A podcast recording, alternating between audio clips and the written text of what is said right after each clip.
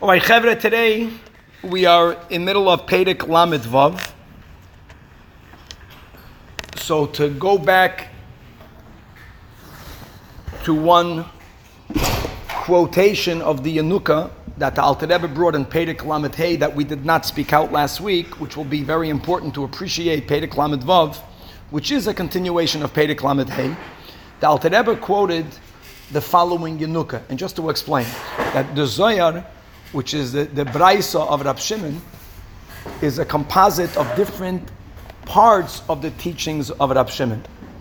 There's a part of the Zohar that's called the Raya Mehemna, and we have a tradition that the Neshama of Moshe Rabbeinu, who is the ultimate Raya Mehemna, right, the shepherd who shepherds faith in the Jewish people, he used to teach Rab Shimon Bar Yochai. And there is a section that recorded the teachings of the Raya Mehemna. That's one part of the Zohar. Then there is the Zohar.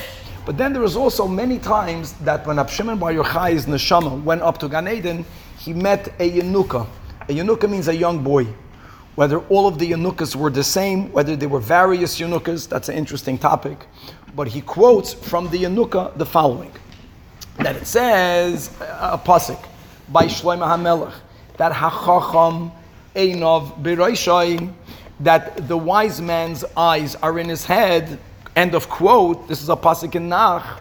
So asked the Yanukah, a wise man's eyes are in his head, and everyone's eyes are where? Everyone's eyes are in their head. To which the Yanukah explained that verse that we're speaking about, there is a fire that's burning on top of everyone's head.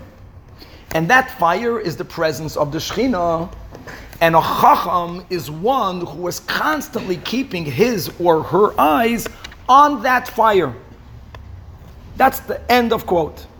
And then the Yanukah adds, and this explains something else that was said by Shlomo HaMelech.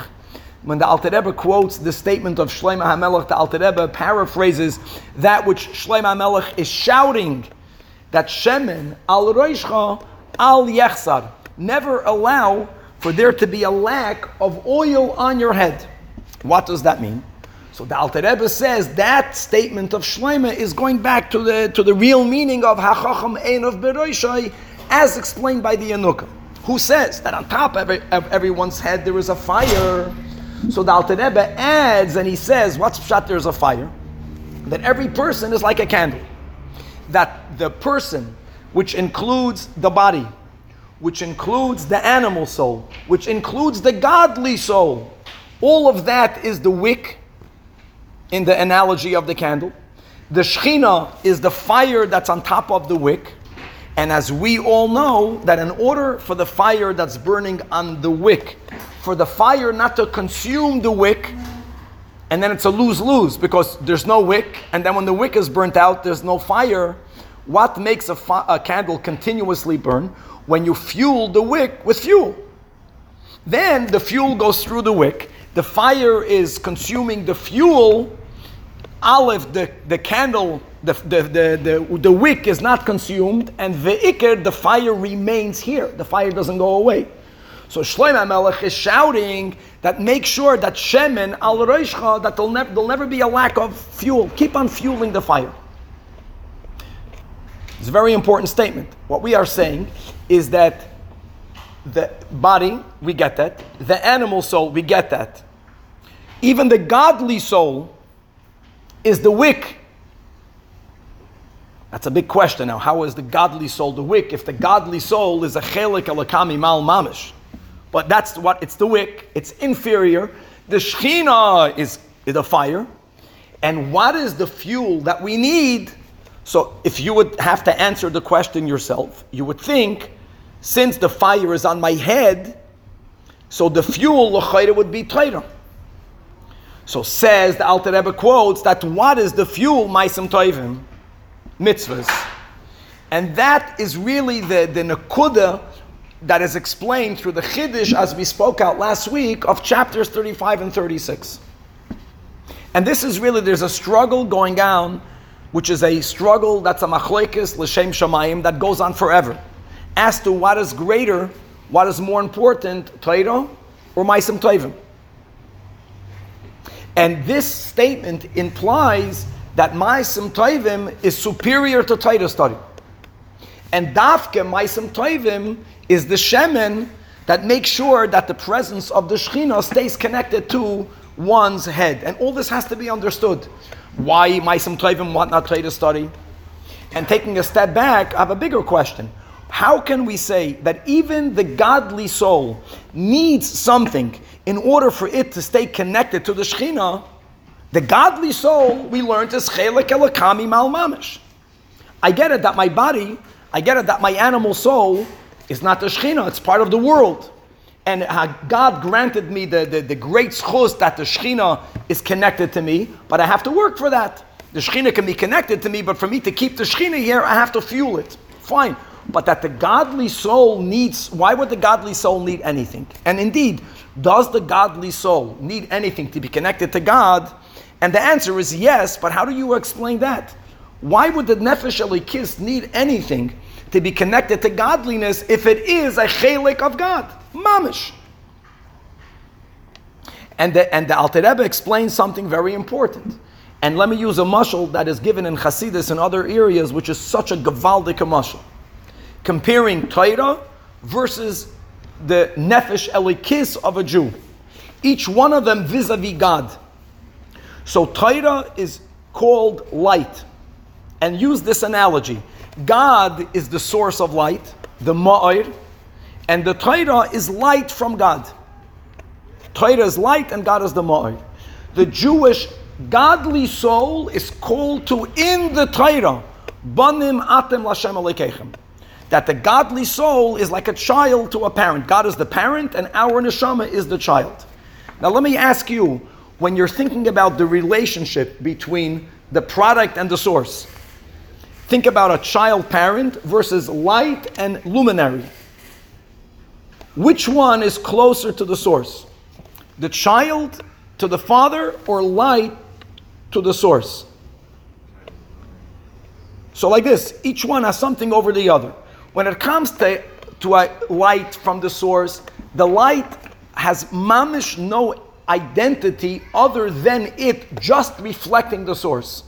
The moment you take away the source, immediately the light goes away. The light never becomes its own mitzias. Well, you shut the lights. Why is it dark?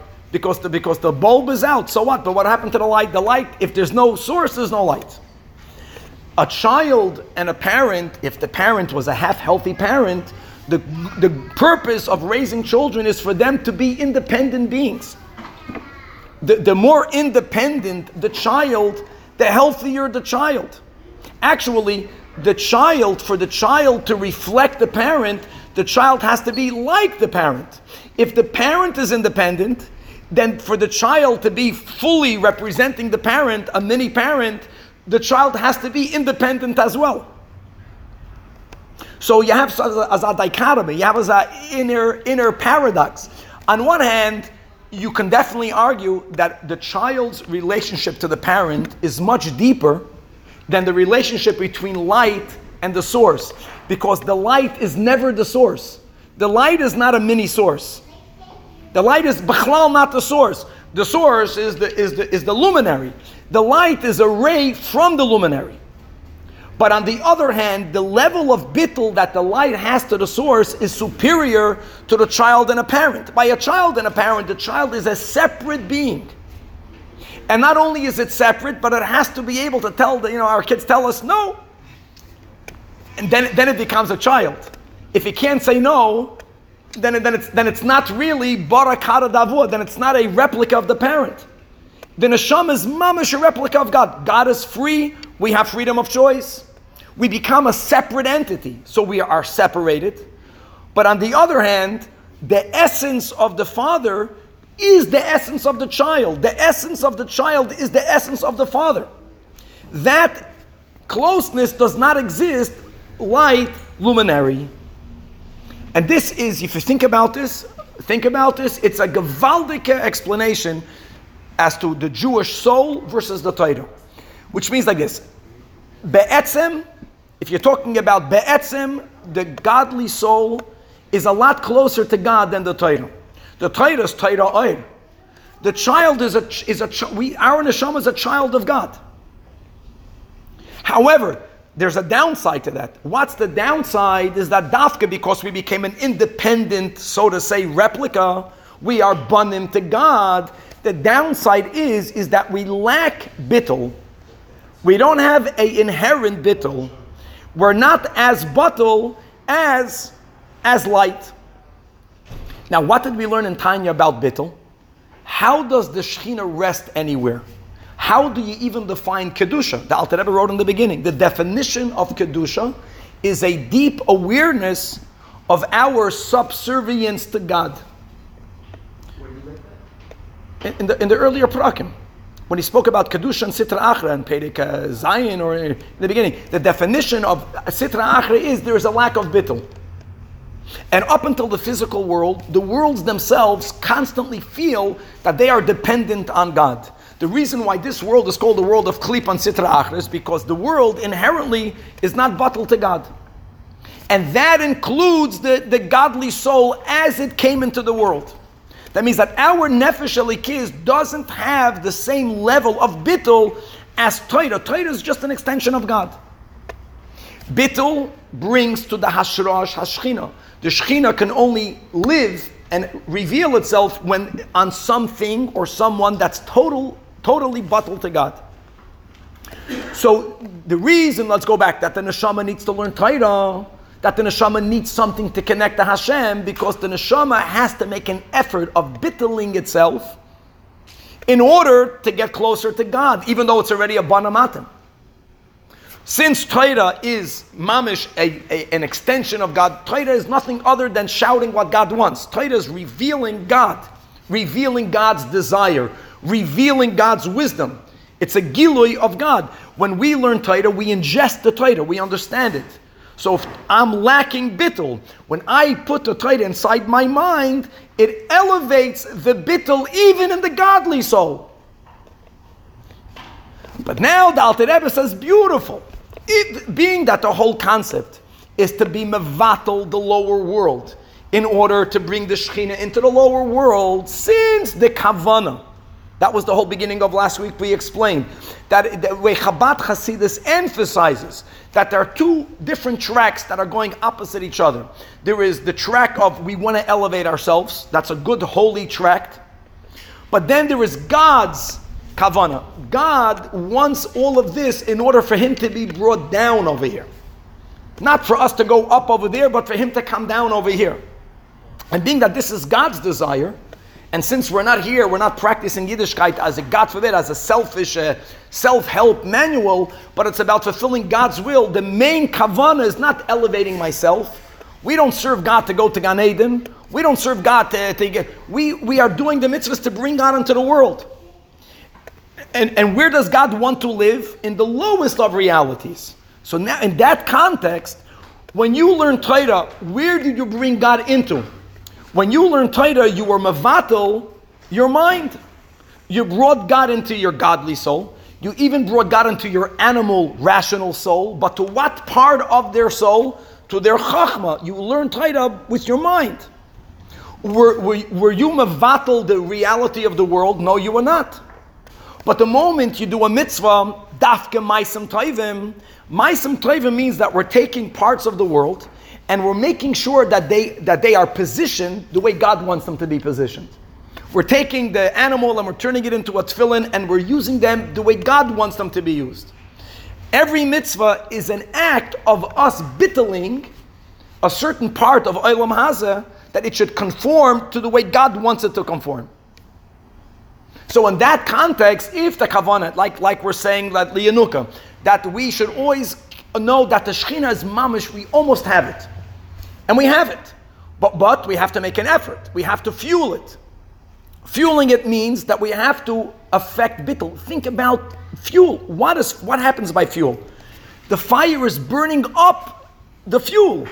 It's being mevatel the fuel. And if there's no fuel, then, then it's going to eat up the, the, the, the wick. We have to constantly do actions through which our bittul to God is expressed.